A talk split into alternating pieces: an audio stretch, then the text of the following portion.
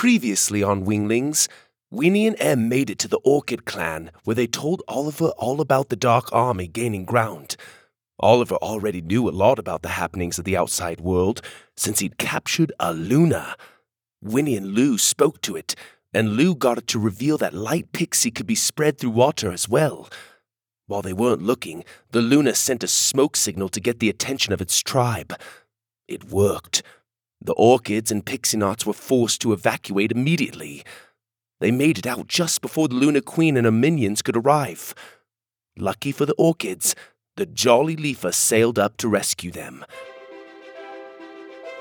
And now for episode 12 Sinking Hope. The Purple Rocket Podcast presents Winglings and the Fairy Kings.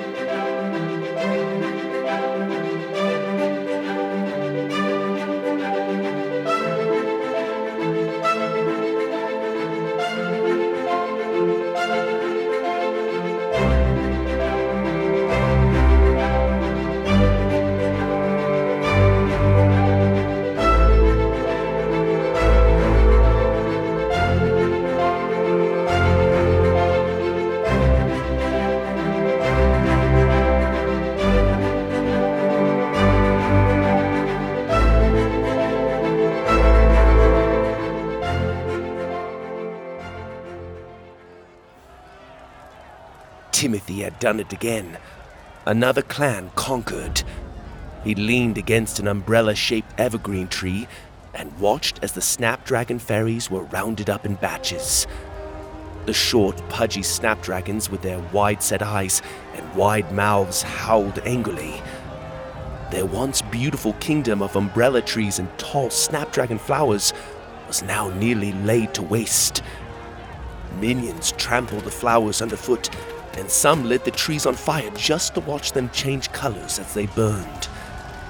A couple of dark fairies left the raucous scene to bring the Snapdragon Prince before the Toad. The prince's snapdragon shaped crown lay askew atop his head. His wide mouth quivered. You won't get away with it! I already have, Timothy croaked. He held out his webbed hand, and one of the dark fairies placed a shadow stone in it. Tim rubbed the stone and held it up to make sure it was real. He could tell by making sure that no light passed through it. He grinned. It was real. You almost made it out, he said, unsheathing his Zaxlin and adding the stone to its blade. It hissed like a hot coal being dropped into water. How did you know we were taking it? The prince asked. Tim touched the blade to the ground, and a trail of shadow killed the moss up to the prince's foot. It stopped, and the prince sprang back. The Dark One knows all, Timothy said. I know you were all scrambling to hide your stones from me, but it's too late. I have all I need. Your quest from the Rose Clan was a failure. I never thought I'd see the day when the Snapdragons took orders from the Roses. We take orders from no one, the prince growled. Timothy's tongue shot out, grabbed the prince, and yanked him in close. Tim held him by the collar. You take orders from me. He dropped the prince and then raised his shadow Zaxlin. Bring out the belly scales! The minions cheered. Drums pounded. An enormous black and green lizard with a bloated belly waddled into the middle of the kingdom. Raising its nose and standing on its hind legs, it sprayed water high into the air. Rock snail! Timothy spat. Black smoke sprayed from the tip of his sword and formed a thick cloud overhead. As the lizard's water rained down, it passed through the cloud and fell upon the kingdom in dark splashes. With every touch of a black drop, the snapdragon fairies changed. They paled. Bags formed under their eyes. They stopped howling and instead started holding out their arms to embrace the black rain. Among them was the prince. His angry expression was now blank. Dark waters streaked down his face. What is thy will, Dark One? he said. Timothy took a moment to enjoy the cool, dark rain on his rubbery face. He looked down at the now bowing prince. You and your army will march with us. As you wish. Timothy raised his sword again. The darkness spreads! The darkness spreads! His minions shouted back. Timothy turned and sheathed his shadow Zaxlin. Its voice filled his mind.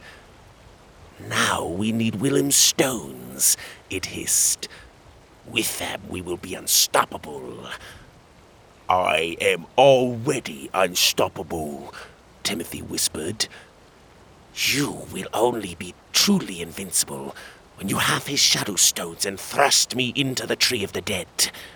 The stone's power will combine into one soul and imbue you with supreme power.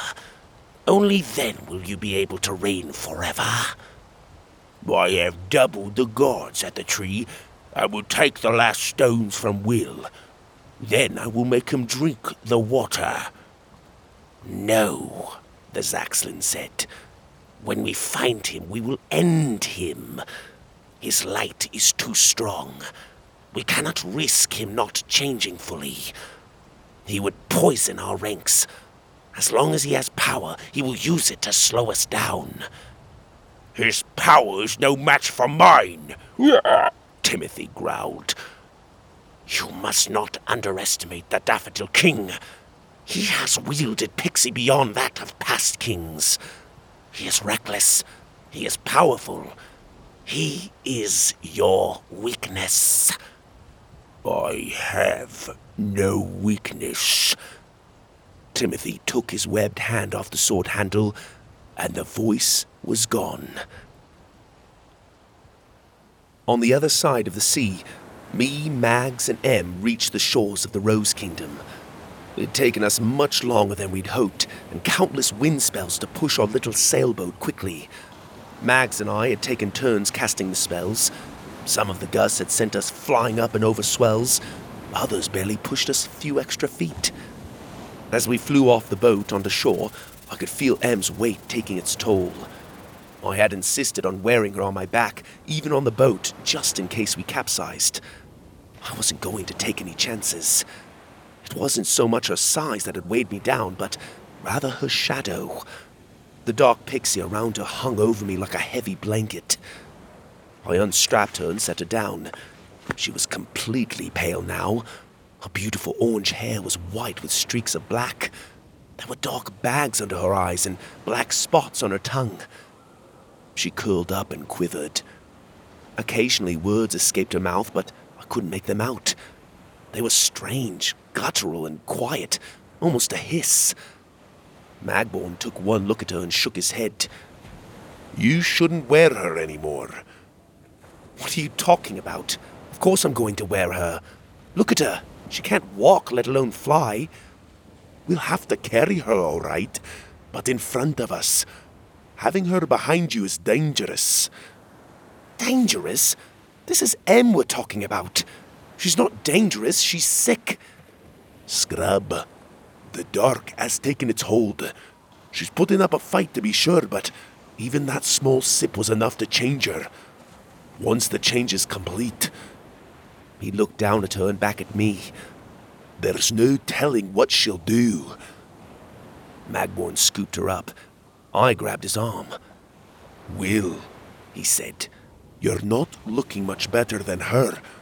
I need to take a turn. Fine, I relented. I let go and followed Mags up the beach towards the two arching cliffs that nearly touched. They loomed high above us as we flew along the path next to the narrow channel.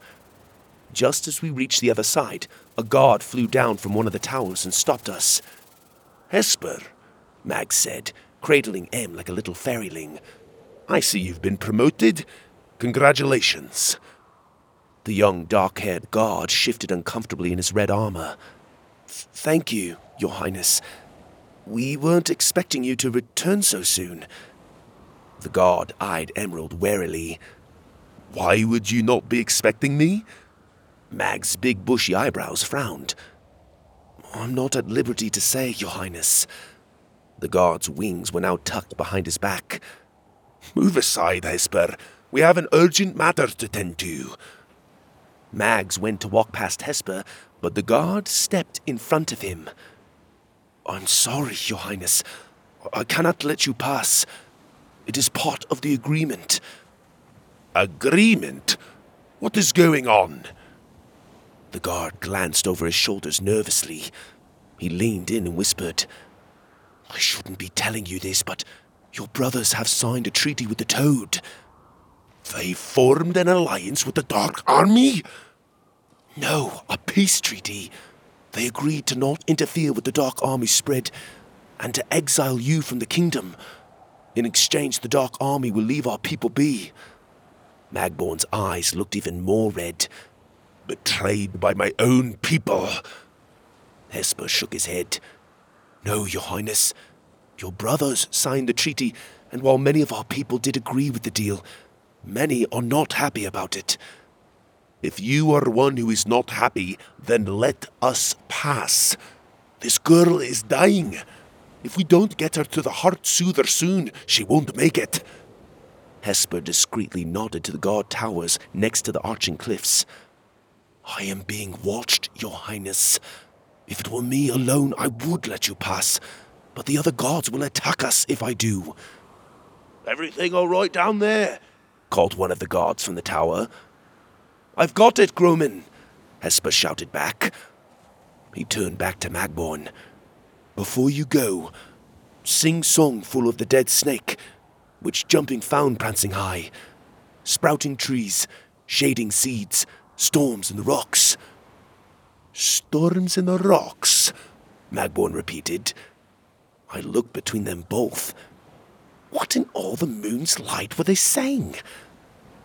Water springs in the sky, the god continued, growing more solemn. If you dance, let them dance. Two tongues make a hard jelly drop. Are you pleased with the whisper's eye? I am, Magborne nodded. Then two leaves on a hole help stop the voice from shaking. I wish the moles wiggle with the sun. Ah, the sun wiggles the moles greatly. They bowed to each other, and Magborne turned to leave. I flew up to him. Did you just lose your mind? I asked sincerely. Why would you ask me that? You were babbling nonsense back there.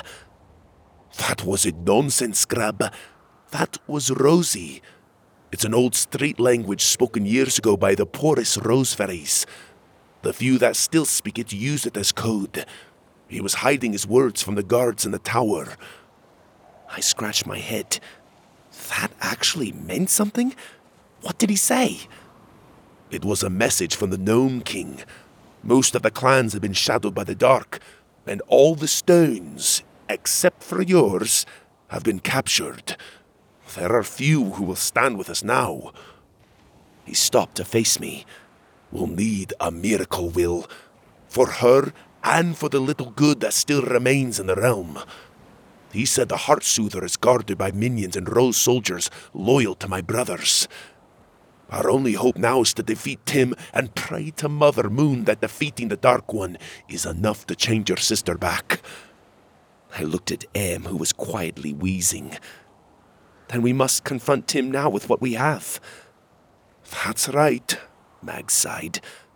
The last part of the message said that the Dark One intends to go to the Tree of the Dead Apparently, that is the place where they will perform a ritual to confirm his position as the Dark One. We'll meet him there. Magborne nodded. Have you thought about what you must do if Tim doesn't change? I looked down at him. I know what must be done. Good. Hesper pledged his loyalty to me. He told me he'd quietly rally what soldiers he could. It was a gesture of respect but I'm afraid too many of my people have chosen to follow my brothers. They've taken the path of least resistance. I expect only a few besides Hesper himself will come to our call. I'm sorry, I said. You deserve better. We all deserve better.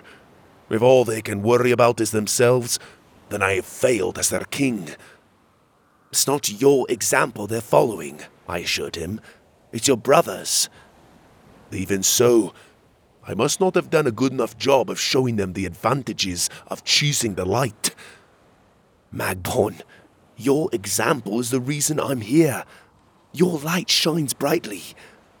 Magborne smiled through his braided beard. Thanks, Scrub. Your light twinkles now and again, too. There was a buzzing sound overhead.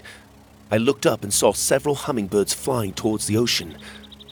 An idea came to me. I whistled and one of the hummingbirds flew down to us. What are you doing? Mags asked. Trust me, I said. I bowed to the hummingbird. It was a beautiful creature, smooth green with a purple white belly.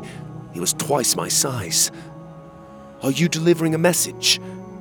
The hummingbird's sharp beak quickly wrote a word in the dirt.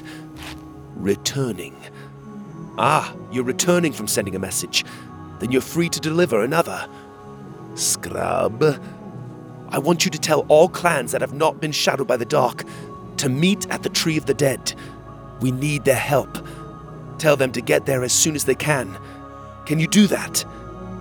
The hummingbird tilted its head and then wrote in the dirt with its beak. Yes. That's a lofty request for one hummingbird, Magborne whispered. I ignored him. Thank you, I told the bird. We need every creature of light to stand up against the Dark Army. If you can tell at least one good fairy this news, I will be most grateful. The hummingbird dipped its head again and wrote, Light. I bowed to it. Light, I said. The hummingbird flew off and joined the others. As we watched them zip off over the water, a ship came into view. The Jolly Leafer, Magborne beamed. She survived your spell. Don't sound so surprised. I touched Em's arm. It was ice cold. Don't worry, Em. The leaf returned. We'll get to Tim and put an end to all of this. Keep fighting. As soon as the Jolly Leafer sailed up to the shore, Winnie, Lou, and Oliver hopped out to greet us, while the rest of the Orchid clan stayed on board. Winnie, Lou! I gave the Pixie Knots a hug and stopped in front of Oliver. Oliver, good to see you? Right. I could tell he was uncomfortable. He could barely look me in the eye. What's happened? Winnie ran over to Emerald, who was still cradled in Magborne's arms. She sipped darkened water, I said. That's how Timothy's growing his army. We know, Lou said. Pretty Boy here captured a Luna who told us all about it. You did? Magborne looked at Oliver surprised.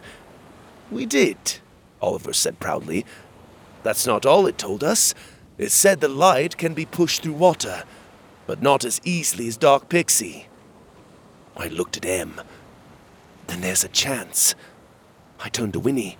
We're heading to the Tree of the Dead to stop Tim. We may be on our own. We aren't afraid of the Dark Army, Oliver said, folding his arms. We don't care if there are more minions than trees. What about the Rose Clan? Winnie said hopefully. Magborne frowned. I'm afraid my people have chosen another path. There was a long silence. Does that path lead to the Tree of the Dead? Lou asked. It does not. So it really is just us, Winnie said. It may be, Mag said sadly. There's enough light here to blind half an army, I said. Tim might have changed the entire kingdom into minions, but this is one fairy he can't have. I touched Emerald. What are we waiting for? Lou said. Let's get to that big ugly tree. We boarded the Jolly Leafer and set a course for the Black Forest, home to the Tree of the Dead. Magborne showed me the route on the living map. There was a small patch of dark forest as far east as the map would go. At the center of it was an itty bitty dead tree. I could almost smell the char of burnt wood when observing the forest up close. It didn't look like a very welcoming place. While Oliver and the Pixie-Knots told the rest of the orchids the plan, I sat with Emerald in the crow's nest at the top of the mast. The giant leaf sail filled with air next to us. I touched my Zaxlin's handle. Does she have a chance? I whispered. She is a strong pixie wielder, Gabriel said in my mind. But is she strong enough? She may be. I have seen greater things come to pass. You must trust yourself. Trust the light. The dark feeds on fear. The light feeds on hope. Hold on to hope, Willem. I will be by your side. I know. I gazed out over the waves that shimmered under the setting sun. What if I can't change her back? You are a good king, Willem. Good kings surround themselves with good people, and good people always help a good king in need. What if my people are now minions? If that were true, you would have seen it in your dreams. Timothy marching on the Daffodil Kingdom would be emotional enough for you to share the experience. I hope that's true. See? You are hoping. That is good. I laughed. Then, pulling out my flute, I played Gabriel one of his favorite lullabies until he fell asleep. I laid next to Em, high above the deck, listening to the waves crash against the boat. A crescent mother moon gazed down at me, surrounded by countless stars. Fill me with hope, Mother Moon, I prayed. Spare my people. Spare Magborne, the Pixie-Knots, the Orchids, Em. Take me if one of us should perish. Em is too good to. You know her. She talks to you. We need her. Keep her light shining. Light. Once I'd made sure Em was tucked under the blankets, I rolled over and drifted off to sleep. Tim's voice consumed my dreams. I saw the tree of the dead, an enormous white tree with twisting leafless branches. The holes in its trunk were deep, black, and wet. One of them moved like a mouth when Tim's voice spoke. It's not too late to bow to the Dark One. I'd rather die, I shouted. The tree laughed. Your sister will be joining me soon. Drink the water yourself, and I will make you both captains of the Dark Army. You will be free of your burden as king. I've no desire to destroy you, Will. I don't want to destroy you either, I replied. But this has to stop. You can stop this, Tim. Come back to Emerald Creek with us. We'll start over.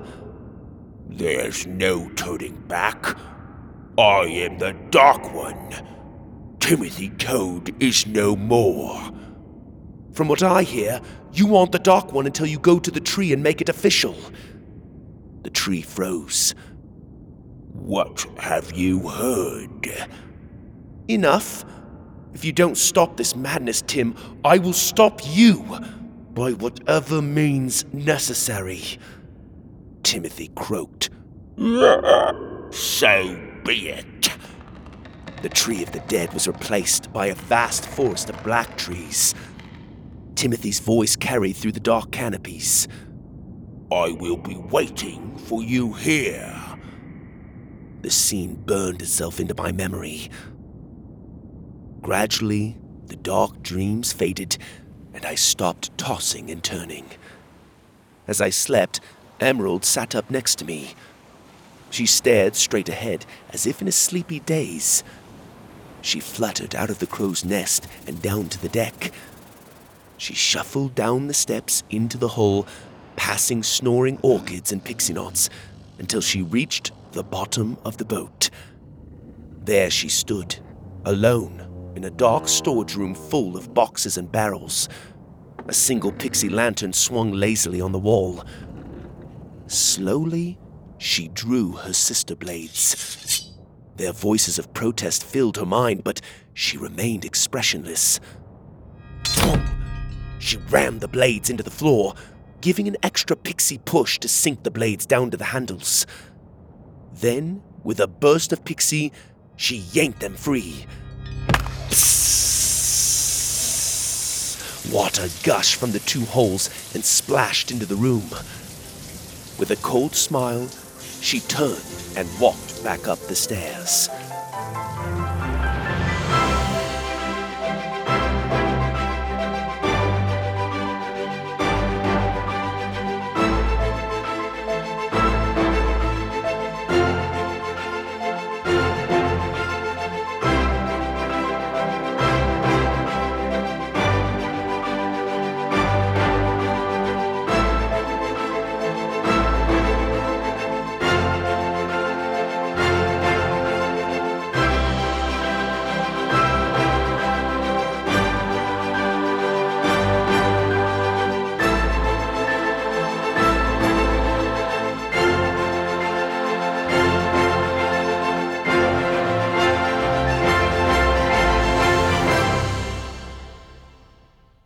Rocketeers, thank you for listening to this episode of Winglings and the Fairy Kings. Thank you, Mom, Roxanne Webb, for helping edit the story, and Jeremy from HarmoniousIdeas.com for helping edit the audio.